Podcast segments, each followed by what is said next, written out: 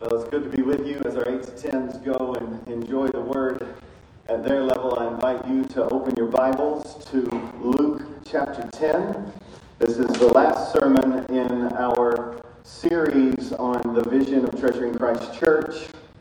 And next week we will begin uh, back in our series in Romans chapter 8. So excited about today, excited about turning the corner and diving back into Romans 8. But uh, this morning we will be in Luke chapter 10. So I invite you to look there and a passage that if you've been around the church, you might have heard uh, it called the parable of the Good Samaritan.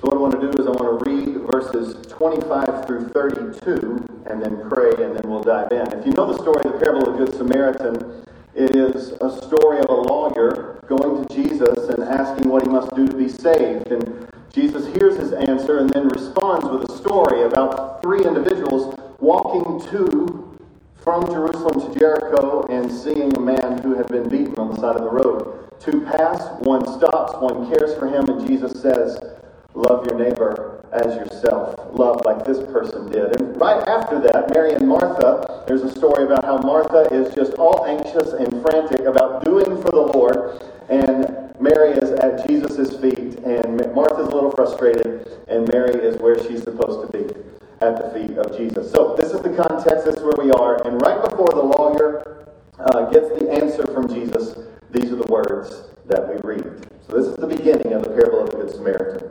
Luke 10, 25 through 32.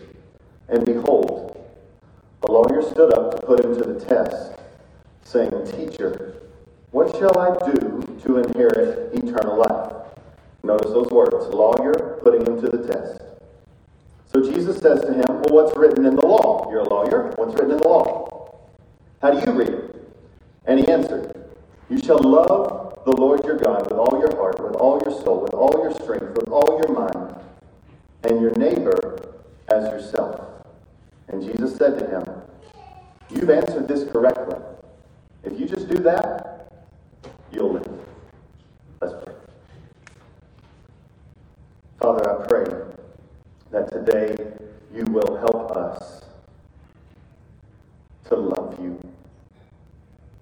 and to be fully convinced that we could only love you or others because you first loved us.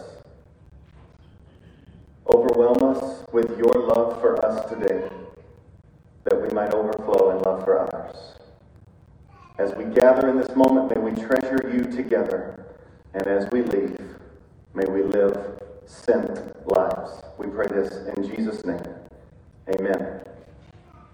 So if you're looking out and you see a husband, and he is listening to his wife, and he reaches out and gets a Kleenex and wipes a tear from her eyes.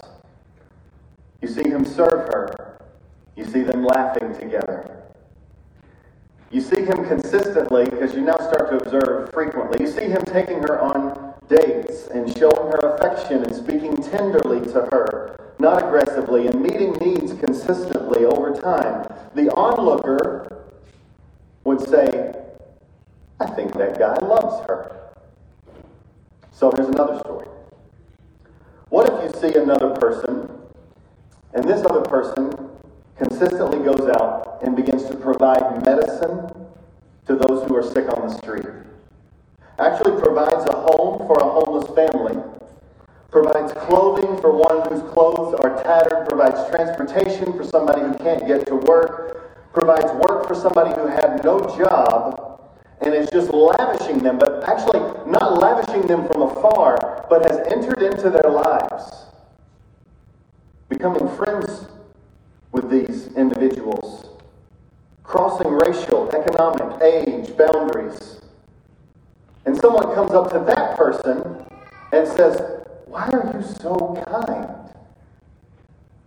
And they say, Well, because my grandmother did with her life these very things. And she taught me to love other people. And she was a multimillionaire and gave me all of her resources and said, Go and love those in need. So, the first individual, you see them loving their wife, you are astounded by their love for that individual. The second story, you are not only thankful for their love for that individual, but now all of a sudden you're curious and mysteriously thankful for someone you haven't even met the grandmother, if you're a recipient of this love. This is the church. The church are a group of people who have been so loved they put on the display of the love of someone else towards them to other people. The one who loves puts on display the love of another. Loved ones love. This is the church. In the Roman Empire, thousands of citizens of the Roman Empire and those around the Roman Empire converted to Christianity, even though there was significant persecution. You ask the question why. Tim Keller, in his book How to Reach the West Again, spoke of a historian named Larry Hurtado, who said, in large part, many converted despite persecution to Christianity because of the shocking, generous love of the church. And he said that that love centered around five major ideas uniquely interwoven elements that don't stand separate but together as kind of one army of love. And it was that this the church was one, a non retaliatory community marked by a commitment to forgiveness. Two, the church was multi ethnic and multiracial. Three, the church was highly committed to caring for the poor and the marginalized. Four, the church was strongly and practically against abortion and infanticide, a defender of children. And five, the church revolutionized the sex ethic with a biblical worldview on sexuality. Last week, Pastor Ron Jure walked us through Numbers 4 and 5, why we are a people who value the sanctity of life and how we are a voice for the voiceless, and why we hold the sexual ethic that we do and how the scriptures lay out that as the place of greatest security is when we follow God's plan for gender and sexuality. Today, I'm going to deal with 1, 2, and 3. So it took him all sermon to deal with 2, and I feel very dauntingly approaching 3 in one sermon. So here we go. Today, I'm going to mention we must be a community of forgiveness. We must be committed to being a multiracial, multi-ethnic people, and we must be committed to caring for the poor and the marginalized. Now, as Tim Keller points out, he says this if you just step back and look at 1 through 5, 2 and 3 might be said to have more of a progressive agenda, according to American politics.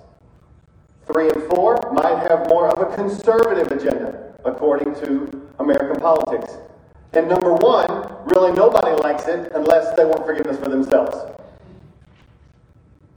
But what I think we need to realize is that what we read in the scriptures is that the Bible does not share a binary system of political ideologies. It doesn't tell us to pick one over another. It tells us to live this all out faithfully. Now, I know balance is not popular on social media. More, more balanced approach you take, usually you get hate from both sides. But our aim is biblical faithfulness, not social acceptance. So I want it to be said of us. I'm reading through the Bible reading plan. We're in the book of Acts. Acts chapter 6, verse 10 says this of Stephen They could not withstand his wisdom, and they could not withstand the spirit with which he was speaking. They could not withstand his wisdom, which he goes on to show us his biblical faithfulness, and they could not withstand the spirit in which he was speaking, which we know to be gentleness, love, joy given by the Holy Spirit. I just pray that that's what can be said about us. We're biblically faithful in not only what we do, but how we do. it. So, refusing to be swept up and characterized by American politics, we want to be people of the book. Shaped by the Bible, we want to sit at Jesus' feet. We want his agenda to be our agenda. And I just want you to leave here happily convinced. That's my aim. That these things are biblical and worth giving your life for. that other people might treasure Jesus above all. So, as I've said already, each one of these worthy of a sermon in and of itself, we get one shot. So, we better get going. Today will then be a reminder that these things exist in the Bible, not necessarily how to do them all. You follow? We're going to be convinced that these five things are biblical. We've already talked about two, we'll deal with three. But we cannot run to the do before we run to the why. When we hear of these five things, make no mistake, they are not the end. They are not the end in and of themselves. The goal is not the pat on the back that you are really loving, or the goal is not to do these things for a sense of social significance. The goal is much bigger and much greater.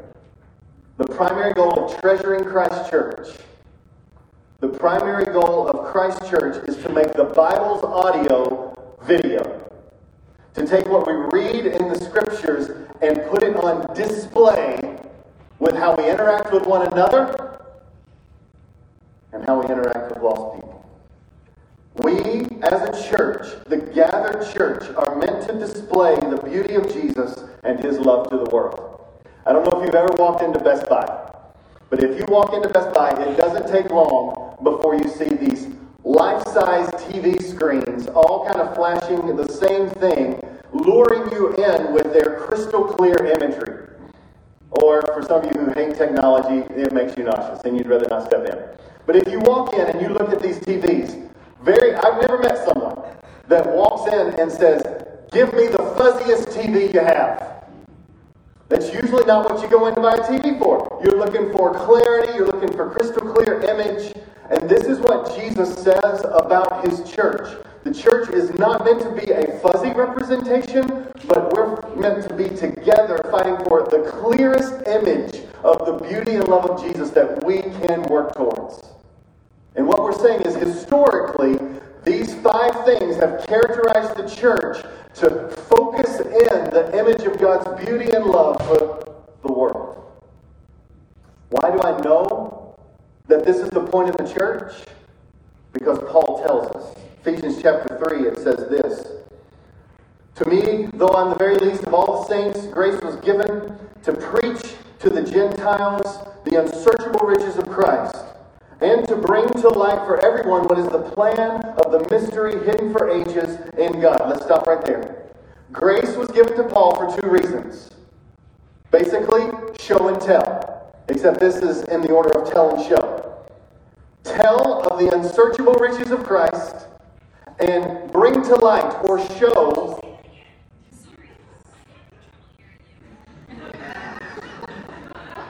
For those of you who are online, my watch decided to um, think I said Siri, and it started talking to me. So we'll pause. You all needed that apparently because I trust the providence of Jesus. So we're going to dive back in intensely to Ephesians chapter 3. Okay, here we go. Woo. I will try not to say anything that sounds like that S I R I word. Okay. Two things grace was given for show and tell. Tell and show. Tell the unsearchable riches of Christ and to bring to light what is the mystery hidden for ages. What is the mystery hidden for ages? Hit reverse back to verse 6 of Ephesians chapter 3, and it says, Hey, the mystery is this Gentiles are fellow heirs with Jews, members of the same body, partakers of the promise in Christ Jesus through the gospel. So now let's go back to Ephesians chapter 3. Grace was given so that the unsearchable riches of Christ might be proclaimed and that they might be shown off to be so great because they bring warring individuals, Jews and Gentiles, into one new humanity.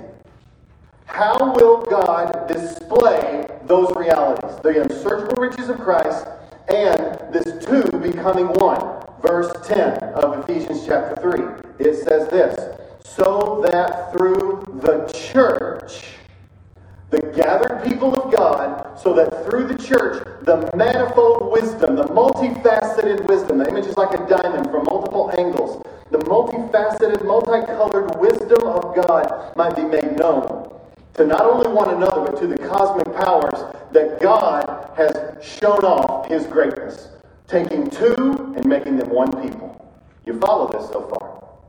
The church is the display of the unsearchable riches of Christ and that God's people are a multi ethnic people who trust in the Messiah. That's what the church is doing.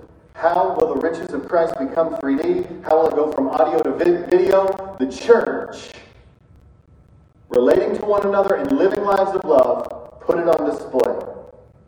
So, today's aims church is a living display of the love of God because the church is a people loved by God. And we are forgiving because we are forgiven. And we unite across racial ethnic lines because Christ unites us as the members of one body. And we care for the poor because we are poor in spirit. It must begin with this idea of a forgiving community because the only way we love is that we've first been forgiven. So let's look at it. How in the world would be a community marked by forgiveness? We are forgiving because we are forgiven. Look at the text that we're focusing in on. I just read the passage earlier, Luke chapter 10. That lawyer comes, Teacher, what shall I do to inherit eternal life? His motive is to try to trick Jesus. So he says, Well, how do you read the law? Love God with all your heart, soul, mind, and strength. Love your neighbor as yourself. Now, Jesus knows the man's heart. It's the right answer verbally, but the lawyer is still trying to relate to Jesus via transaction. His deeds would earn acceptance, which is why he is trying to qualify who a neighbor is later on in the passage. But let's just go with his answer. Love God with all your heart, soul, mind, and strength. Love your neighbor as yourself. You've answered rightly. Go do that, and you'll have eternal life. How do you do Love God with all your heart, soul, mind, and strength. How do you do that? Do it. And then how long should you do it? Is three minutes enough? Or do we need hours, days? You know that the standard is perfect love forever. Perfect love for God, perfect love for neighbor forever. That's actually a devastating means to eternal life. Because if the history of Israel ever taught us anything, it was that there was no way for them to meet the standard. External laws could not change their heart. They needed the heart of stone to become a heart of flesh in order for them to ever love God with their heart, soul, mind, and strength, and to love their neighbor as themselves. Abraham taught us that it was not by doing for God, but by trusting Him that you actually are justified, made righteous before God. And Jesus came, interesting word that's used in Romans chapter 5. Jesus came to demonstrate to put on display the love of God for us because we could not save ourselves. And that while we were sinners, Jesus died for us so that if we would trust that He alone is the sole means by which we can find forgiveness and cleansing and justification and being brought into His family and being given eternal life, if we forgiveness of sins and eternal life, we can be saved. The demonstration of love was not our demonstration to the world. Our deeds fall short. The demonstration of love that stuck was Jesus' demonstration of love before a lost world, before the Father. And therefore, our only hope is not looking at our lives to fix everything, it's looking at His life. We look at the wrong life.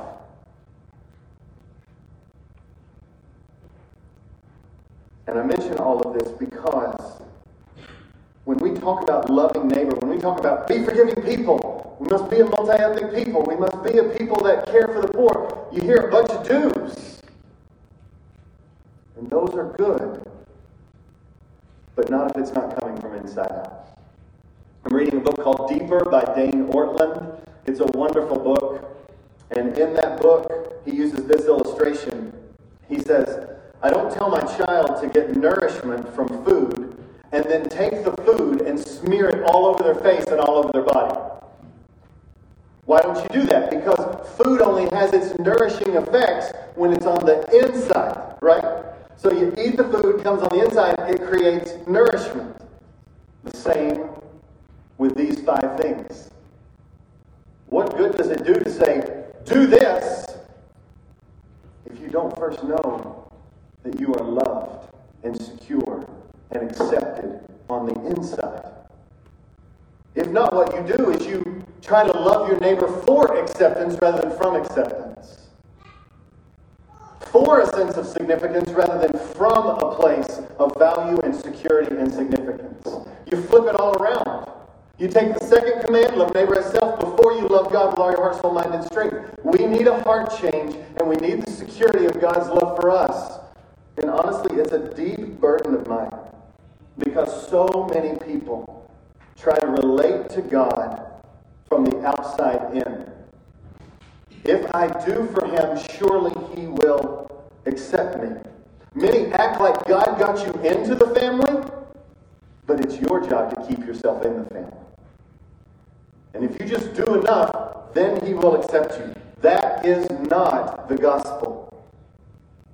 Sometimes we try to do and love others for acceptance, for intimacy with God, but you need to know you are loved, you are accepted, you are not guilty, you are reconciled to God, you are a part of His family by grace alone. So when you hear be a forgiving people, the only way you can be a forgiving people is when you are astounded that you're forgiven. Think about this week. Seriously, think about this week. We are all guilty of some parts or all of this, this string of things. We've been angry, greedy, selfish, lustful, deceitful, jealous, not trusting Jesus, deeply anxious, despairing, and not hopeful in Christ. Some of our good, God given emotions have turned into controlling obsessions. We have loved things more than God, and yet we read all these promises in the Bible. There's no condemnation for those who are in Christ Jesus. Jesus always lives to make intercession for you. Listen to Isaiah 30, verse 18. The Lord longs to be gracious to you. He rises to show you compassion. And think about Romans 8. Nothing will separate you from the love of God in Christ Jesus. And when you hear that, if you literally rehearsed your past week and you know guilty, guilty, guilty, guilty, then what you genuinely deep down process in all of that is those promises are for me if I get my act together. Those promises are for me. I will be loved if I get more lovely. Newsflash. You weren't loved in the first place because you were lovely. You were loved because it's God's nature to love.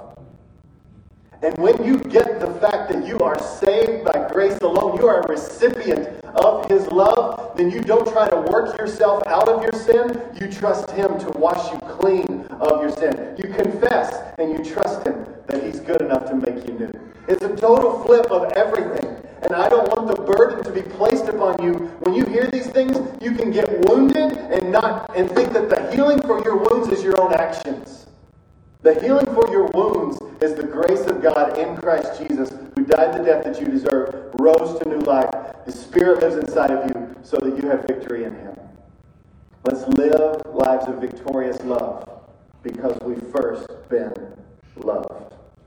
So, the only way to be secure in His love and to be forgiving of other people is to recall your need for forgiveness and your inability to save yourself. I tell you, the older I get, the older I get, the more aware of my neediness I grow.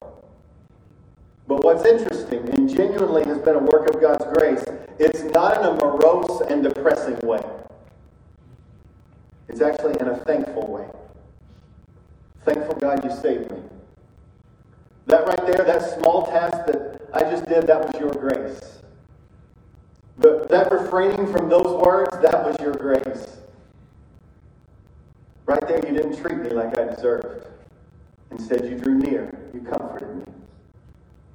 That consequence, I know that that's not coming from your wrath, but coming from your love, so that I would actually be more joyful, fuller in Him. These are the things. It's just like, yes, grow aware of your need for forgiveness, but what we need for deep change is to deepen in our awareness of God's love for us. We will display shocking love and forgiveness the more we are shocked by Jesus' love and forgiveness. So that's why Paul says, Forgive one another as God in Christ has forgiven you. Where does forgiveness come from? Because we've been forgiven. What might it look like?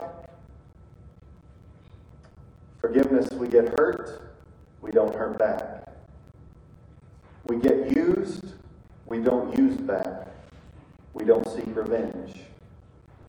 We get emotionally hit or slandered at work, in friend circles, on social media. We do not return evil for evil. But forgiveness is not just refraining from the bad. Forgiveness is actively choosing to do good. It's choosing love. It's wanting the good of that person. We are broken that they're choosing that sin, even that sin that's against you, and you see it as a pain against in their own heart and as a sin against Christ. When they confess, we choose not to rehearse their wrongs or identify them with their failures. We love them as Christ loves us. We do them good. We count others more significant than ourselves. We're going to literally get to Romans 12 in the fall. but as a preamble to Romans 12 in the fall, I give you this Repay no one evil for evil, but give thought to do what is honorable in the sight of all. If possible, so far as it depends on you, strive to live at peace with all. Beloved, never avenge yourself but leave it to the wrath of God. Because it's written, Vengeance is mine, says the Lord, I will repay. To the contrary, this is the good we must do. If your enemy is hungry, feed them. If he's thirsty, give him something to drink. For by so doing, you will heap burning coals on his head. Do not be overcome by evil, but overcome evil with good. Shocking, otherworldly forgiveness, cheek turning love. A community marked by non retaliatory forgiveness will only happen when we are convinced that we are loved. You're loved. And the deeper you go into that love, the broader, deeper, more consistent our forgiveness will be. We are forgiving because we've been forgiven. Forgiven. The church is meant to display that. The church is also meant to display the unsearchable riches of Christ, not only through uh, being a forgiving people, but being a people united across racial ethnic lines. I'm using race as color of skin. I'm using ethnic as culture. Okay? So multiracial is a sense of multiple colors. Multi ethnic is many different cultures coming together. That being the case, Jesus died to take the two and make them one, to take the war and make them one new people.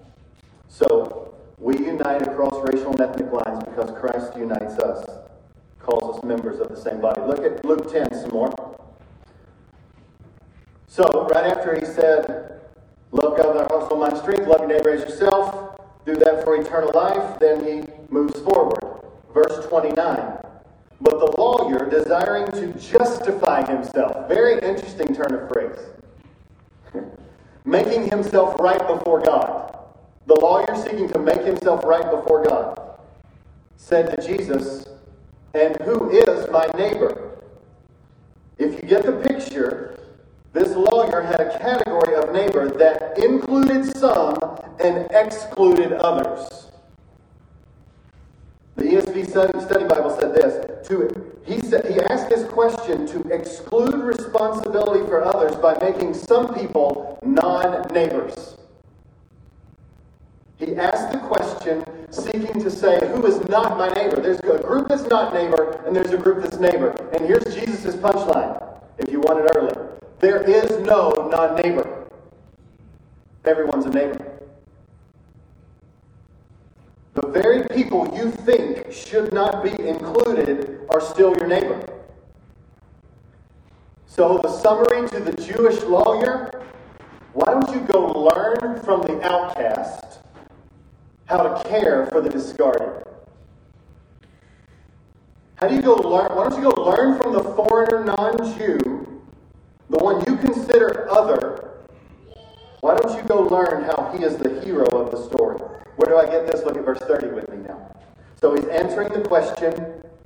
The question was, and who is my neighbor? Probably should have been, how can I be a loving neighbor to all? That wasn't the question. The question was, who is my neighbor?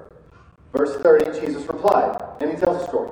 Man was going down from Jerusalem to, to Jericho, about 18 miles, descends really sharply, which means it's winding. So it's an easy place for people to hide out and to literally rob people. And so this man fell among robbers, verse 30, who stripped him and beat him and departed, leaving him half dead. Now, by chance, a priest was going down the road, and when he saw him, he passed by on the other side. So, likewise, a Levite, when he came to the place, saw him and passed by on the other side. So, all priests were Levites, but not all Levites were priests. These were Jewish law keepers, and you would know if you heard priest and Levite, they were the ones that should be the most law abiding, the most caring. And what did they do? They passed by on the other side. Whenever you see a repeat in the text, I just want you to flag it to say they distanced themselves from need. Okay? Verse 33. But a, what's the next word? Samaritan, as he journeyed, came to where he was, and when he saw him, he had compassion. Now, why did he have to mention Samaritan? He could have totally left that out, and the point would have been pretty powerful, right? The point was don't move to the other side, draw near, meet physical needs, because when the punchline is asked at the end, which one was a neighbor, that guy was a neighbor because he met needs, he showed mercy. Go be like him. You could totally have that punchline without saying he was a Samaritan. Why did he say he was a Samaritan? He could have said he was a rich man. He could have said he was a woman. He could have said he was poor. He could have just said he was a leper. He could have just said, and a man or a person. He called it a Samaritan. Why? The reason why is the same reason he could have told the story with the woman at the well without telling that she was a Samaritan. It's the same reason in Luke 17 that he could have just said 10 lepers came for healing and only one came back, but then he says, and the one that came back was a Samaritan. Why? Jesus was intentional and intentionally provocative about ethnicity in the Bible. He mentioned ethnicity in these cases to inflame the spiritual arthritis in the joints of his hearers. He wanted their stiffness to hurt. They had become stiff toward anyone unlike them, and they had become self righteous, and they had stopped loving others because of race or religion, which is kind of this ethnic bucket. Jesus used their differences and made some unlikely heroes and some as objects of grace, and specifically called out their ethnicity for it. Jesus is getting glory for his name by taking the two and making them one, by taking all peoples and making them one new people in Christ. He is about uprooting unloving hearts, self righteous hearts, racist, unwelcoming hearts. And let's be clear this danger of making some people non neighbors, of acting superior to other people, of distancing yourself from other ethnicities, and making someone a non neighbor because of their upbringing or their race or their economics. That danger is not only for some ethnicities, but for all people. Everyone. Jesus will have none of it. He will have none of it. He is about uprooting, uprooting evil in the heart to bring the many diverse peoples and making them into one new family by faith in Jesus Christ. One family united by his blood. So why include it? Because it matters. Remember the point. There is no non neighbor, everyone's a neighbor. And the Jews had made Samaritans non neighbors. And so, what did he do? He made the Samaritan the teacher for the Jewish lawyer on what the law teaches. Brilliant. You cannot understand parts of the message of this passage if you don't allow the Samaritan as the hero to be a scandal. It is a rebuke of the racism of the Jewish leaders. And as we read the passage, we all must do a heart scan and ask ourselves have we made another race or group or worldview a non neighbor? When Christ says, welcome others as Christ has welcomed you. So God wants us mindful of race and ethnicity because it affects our biblical interpretation. You cannot be biblically faithful and be silent about race and culture, especially as the Bible speaks. This passage growing up for me had one title. It might even have that title in your Bible. It was called The Parable of what? The Good Samaritan. The Parable of the Good Samaritan. It was not a controversial title at all. That this individual's ethnicity was mentioned. But now, sometimes, just to mention ethnicity, you are guilty of some type of political agenda. Friends, this is a biblical agenda. This is the Bible's agenda. To be faithful to the text, you must cross cultures. To be faithful to Scripture, you must acknowledge the Bible's cross cultural nature. And when you don't, when you read the Bible very narrowly from a monocultural understanding, you will miss its message. Previous generations, in the American Bible Belt especially, when some would read Israel, they would import American whites as God's chosen people. And it fostered all kinds of not only poor interpretation, but license within our country to view some people as lesser and to treat people as lesser. But the same is with the black Hebrew Israelites where the black Hebrew Israelites read Israel, and Israel is the black ethnicity. They are God's chosen people. And that too is a perversion of the scriptures and leads to all kinds of hatefulness towards other ethnicities. I remember talking to my grandmother. She had a copy of the Book of Mormon. She was not Mormon, she was a devout believer, but had it for study purposes. And it was back in the early 1900s. And if you look at the Book of Mormon, in the early 1900s, I think it's in the book of Nephi or something like that. Book of Mormon, false teaching, it's not scripture, you know, let's just be really clear about this. But when you look at it, it says that the people of God are a, literally says this, a white and delightsome people. If you look at the Book of Mormon now, I think it's 2000 past, it says a pure and delightsome people. They just scrubbed it out of history. That the way they read and understood their world and even their quote scriptures was tainted by their mono ethnic worldview. Friends, I'm telling you, it affects our biblical interpretation.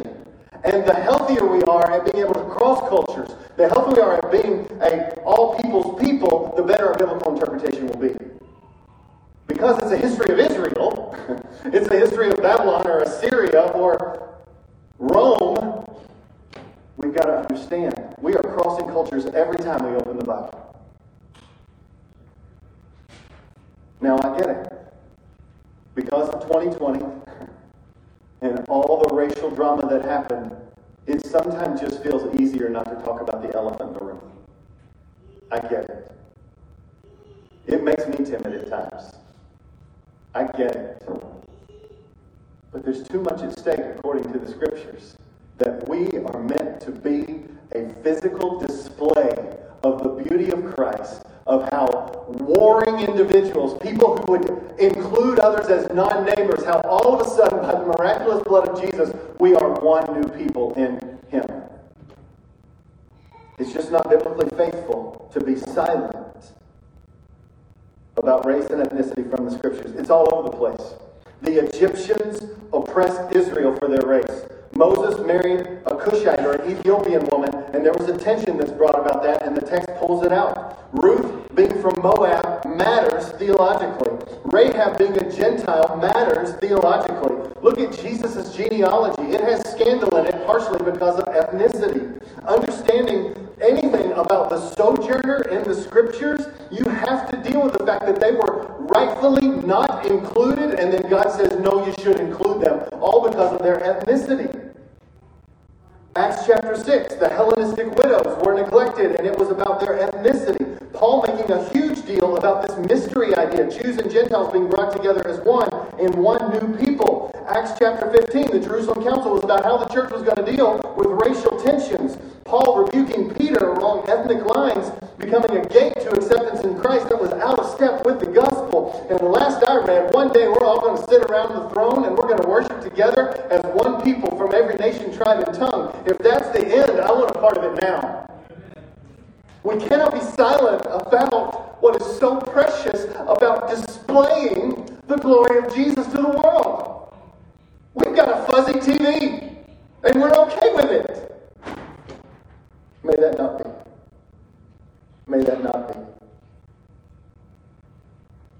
We can't understand the Bible apart from ethnicity. Some of us would be okay to never talk about race again, and some of us make race way too prominent in our world, see everything as racial or racial injustice. That's not okay either. The lesson is this don't be indifferent, don't be consumed. Be biblical in your interpretation and your application of how to live it out.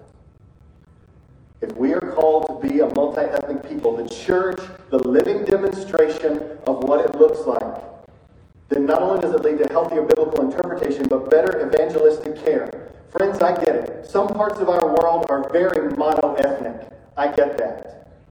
Some parts of our world don't have a lot of diversity. I get that. But our city is not one of those. Our city is very diverse. So when it comes to reaching our neighbor with the gospel, we've got to start looking like our neighbors and we've got to start engaging our neighbors with the gospel. And that means the more we interact across cultural lines, the better we will be at evangelism, applying the gospel to people's unique life situation. Being a multi-ethnic people not only gives us healthier biblical interpretation, better evangelistic care, but it matters for global impact and obedience to the Great Commission. The Great Commission is go therefore, make disciples of all peoples, baptizing them in the name of the Father, Son, and the Holy Spirit, and teaching them to obey all that Jesus has commanded, and I'll be with you until the end. To fulfill the Great Commission is a cross cultural endeavor. And the more we live that out where we are, the better equipped we will be as goers and senders. Goers and senders to fulfill the Great Commission. I ran across a passage as I'm reading through Acts and the Bible reading plan. It's not too late. Join on in. Jump in Acts. Acts 7 19. Stephen is speaking about the history of Israel, and he says this Speaking of the Egyptian king Pharaoh, who enslaved hundreds of thousands, if not millions of Jews, it was said he dealt shrewdly with our race and forced our fathers to expose their infants so that they would not be kept alive. Now, follow the logic there. Pharaoh, king of Egypt, back in Exodus, he targeted them for their race. That's Stephen's words. Targeted them for their race, oppressed them in such a way that it led to the death of infants. To be negligent of racial issues will also have an effect on how we see global poverty and global genocide, atrocities, killing, etc. This whole idea of racial superiority and creating non neighbor because of race, it can lead to physical oppression, and it has since the beginning. Atrocities with white European individuals in America enslaving and killing black men, women, and children by the hundreds and thousands, if not millions. We're having a diplomatic boycott right now, right? Over the Olympics because the Uyghurs are being targeted in China and are being killed by the thousands, sent to education camps, places where they go to die. All over the globe, genocide is occurring. 1940s, the Holocaust. Germans killed Jews because of their race. 30s and 40s, Nazi killed millions of people of Polish descent. 1975, the Khmer Rouge killed 33% of Cambodian people, targeting them because of their race. The Ottoman Empire, you saw Armenians, Greeks, and Assyrians. Almost 90% of Armenians were killed because of their ethnicity in a genocide in the Ottoman Empire in the 1900s. That's Turkey. You might have seen Hotel Rwanda, 1994, where the Hutus killed 60% or 70% of the Tutsis. African war against African war. A few years later in Zaire, the Congolese killed, massacred hundreds of thousands of Hutus. Genocide in Bangladesh in the 1970s targeted East Pakistanis, targeted Bangladeshians. Dear friends, if we have our heads in the sand about ethnicity, we will have no clue about the global atrocities when we are taking the gospel to the unreached places of the world. And the better we understand interaction and cross culturalism together, the better we will be at going and sending and praying and spreading the gospel of Christ. And finally, friends, we're better together because it provides us a deeper love for one another. One of the crucial lessons of the Good Samaritan is this it's proximity. The reason the, good, the Samaritan was supposed to care for that person on the road was because he was walking by him. And honestly, this is a deep burden in my heart that we get so engaged at a national level, but how many of us have literally just invited someone in our own church family over to have a conversation? Food. Let's go to a park. Let's just sit and talk and say, I want to get to know you. And I promise you, probably no matter who you invite, you will cross cultures. Some of the culture crossing will be ethnic. It will be. It'll be black or white or Hispanic or Middle Eastern or Asian or South Asian or multiple different ethnic groups coming together. But there are other cultures you'll cross. If someone from the South has ever talked to someone from the North, you get you just crossed a culture. Someone from the country ever talks to someone from the city, you know you just crossed a culture. Rich speaking to poor, there's culture crossing. We sit down and we ask, how is living here different from where you grew up? Or what are some of your favorite traditions growing up? Or some of your favorite foods? Or how did you grow up spiritually? Some of us grew up really legalistic. Some of us grew up with no religion at all. Some of us grew up in a very healthy religious context. You're crossing religious cultures. The point is this the church is meant to be a display of the multifaceted, multi ethnic love of Christ that brings all people into one new people by the blood of Jesus. We're better together. And Romans 15 tells us, Therefore, welcome one another as Christ has welcomed you for the glory of God. At the end of the day, it's about His glory. He gets more glory when diversity relates in harmony. Now, I knew the last one I wouldn't have much time for, so I made it shorter. I do believe we've talked about it a ton, but I do want to make sure that it's very clear that we as a church must be a community committed to care for the poor and the vulnerable. The passage goes on to say this But a Samaritan, as he journeyed, came to where he was, and when he saw him, he had compassion.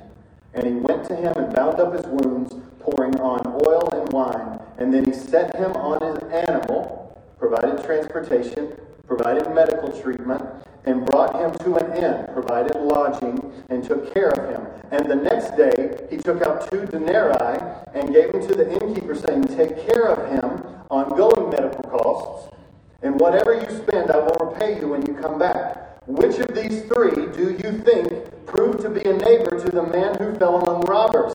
And he said, You can almost see it sheepishly, the one who showed mercy. Jesus said, Yeah, you go and you do likewise. It couldn't be clearer. The passage is that the people of God should not declare non neighbor, but the people of God are meant to be a people who not only include the outcast, but care for the needy. The people of God care for the poor.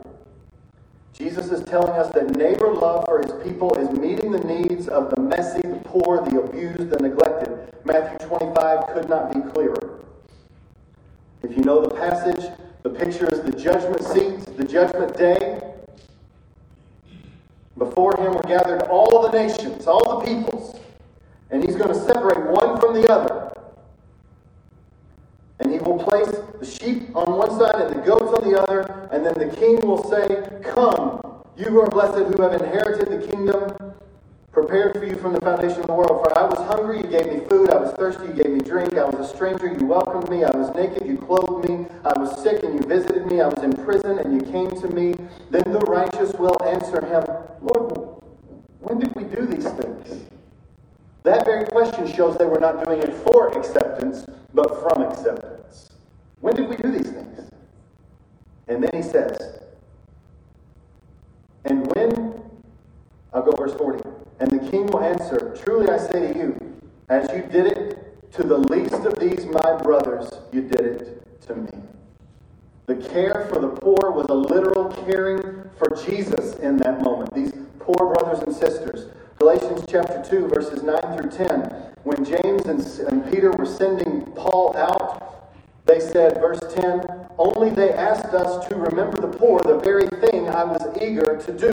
When Paul was sent out, he was supposed to have a keen eye towards the poor. Galatians chapter 6, verses 9 and 10. It says, Let us not grow weary in doing good, for in due season we will reap if we don't give up. So then, as we have opportunity, let us do good to everyone. If you read the commentaries, that means do physical good things, and especially to those who are the household of faith.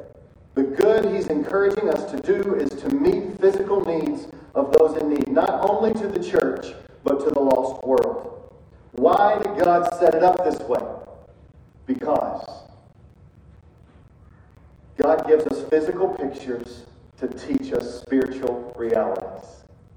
He gives us physical pictures to teach us spiritual realities.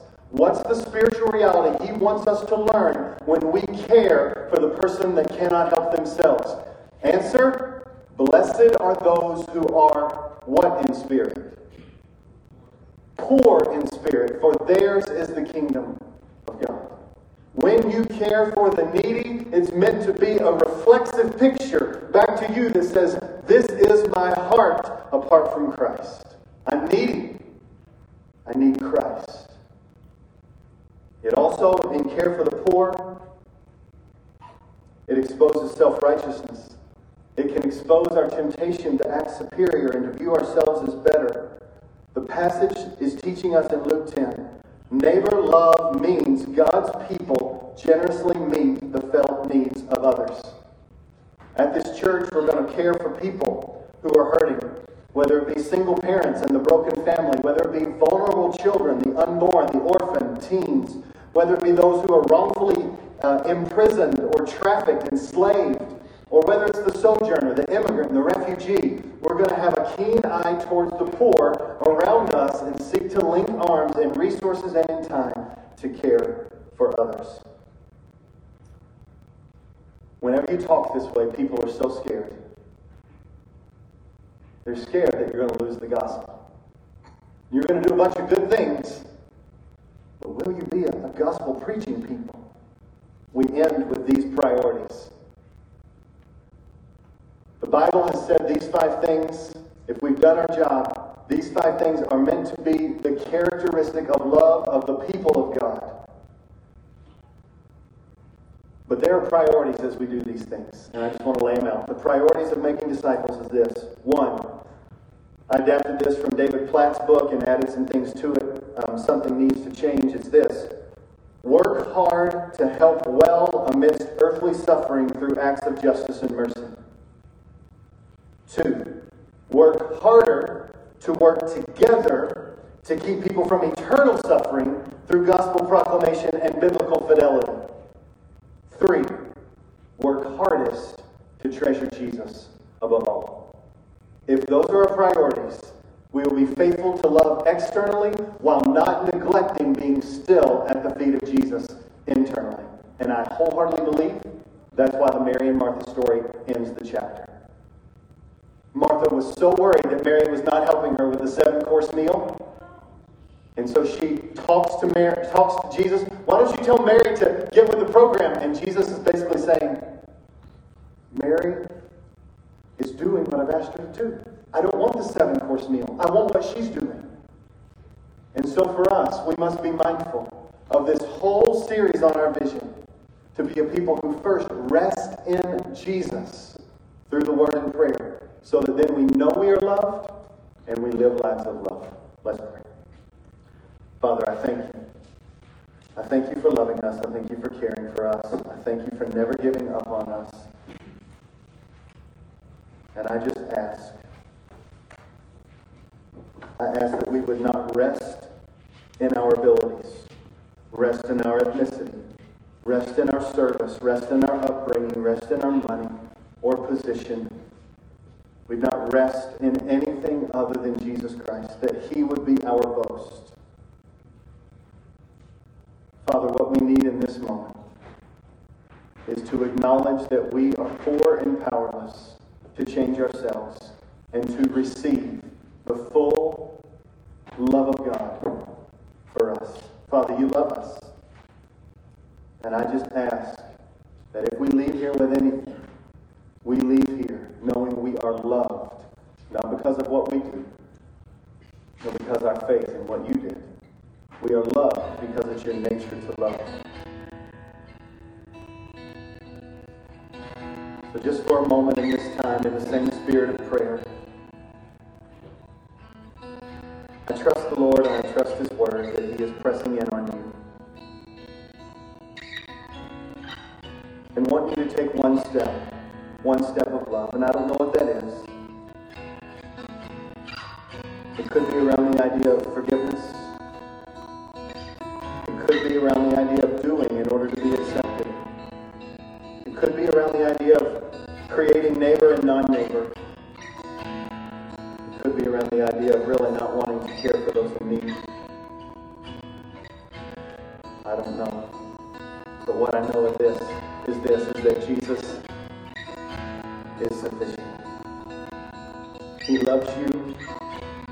And if you trust in him, he lives inside of you. And he'll give you everything you need to follow what he's pressing in on your heart at this moment. If you're not a follower of Jesus, I call you to repent of sin. That means acknowledge that you are a sinner. Cannot save yourself. Only Jesus can. And you acknowledge that he died in your place and he rose from the dead. And that you must align your life with him, which just comes by confessing him as your only Savior, your only hope. Right now, let's just take a minute to reflect on what Jesus is pressing on our hearts, and then we'll sing.